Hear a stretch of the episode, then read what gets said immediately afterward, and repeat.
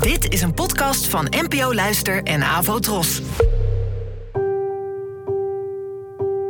Poëzie vandaag. Met Ellen Dekwits.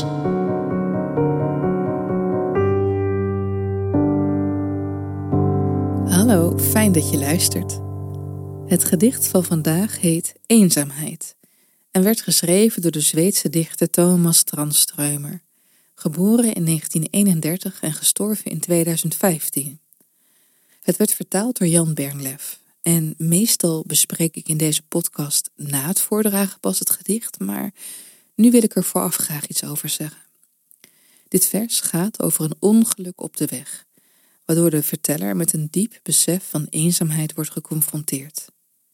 Dat is het eigenlijk, en tegelijkertijd ook weer niet, want anders was dit geen goed gedicht. Maar ik denk dat de beelden verder voor zich spreken, dus laat je onderdompelen, lieve luisteraar. Thomas Tranströmer neemt je mee naar de Zweedse snelweg op een winteravond met alle gevolgen van dien. Eenzaamheid. Hier kwam ik een februariavond bijna om het leven. De auto gleed zijwaarts over de ijzel naar de verkeerde kant van de weg. De tegenliggers, hun koplampen, kwamen dichterbij. Mijn naam, mijn dochters, mijn baan maakten zich los en bleven zwijgend achter, steeds verder weg. Ik was anoniem, als een jongen op een schoolplein, door vijanden omringd. Het tegemoetkomende verkeer had enorme koplampen. Ze beschenen mij terwijl ik dolgedraaid stuurde, in een doorschijnende ontzetting, vervloeiend als eiwit.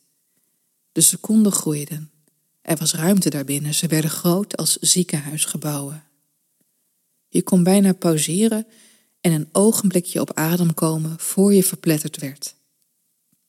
Toen opeens hou vast een behulpzame zandkorrel of een wonderbaarlijke windvlaag. De auto kwam los en krabbelde snel dwars over de weg. Een paaltje dook op en werd gekraakt, een scherpe knak, en vloog weg in het donker.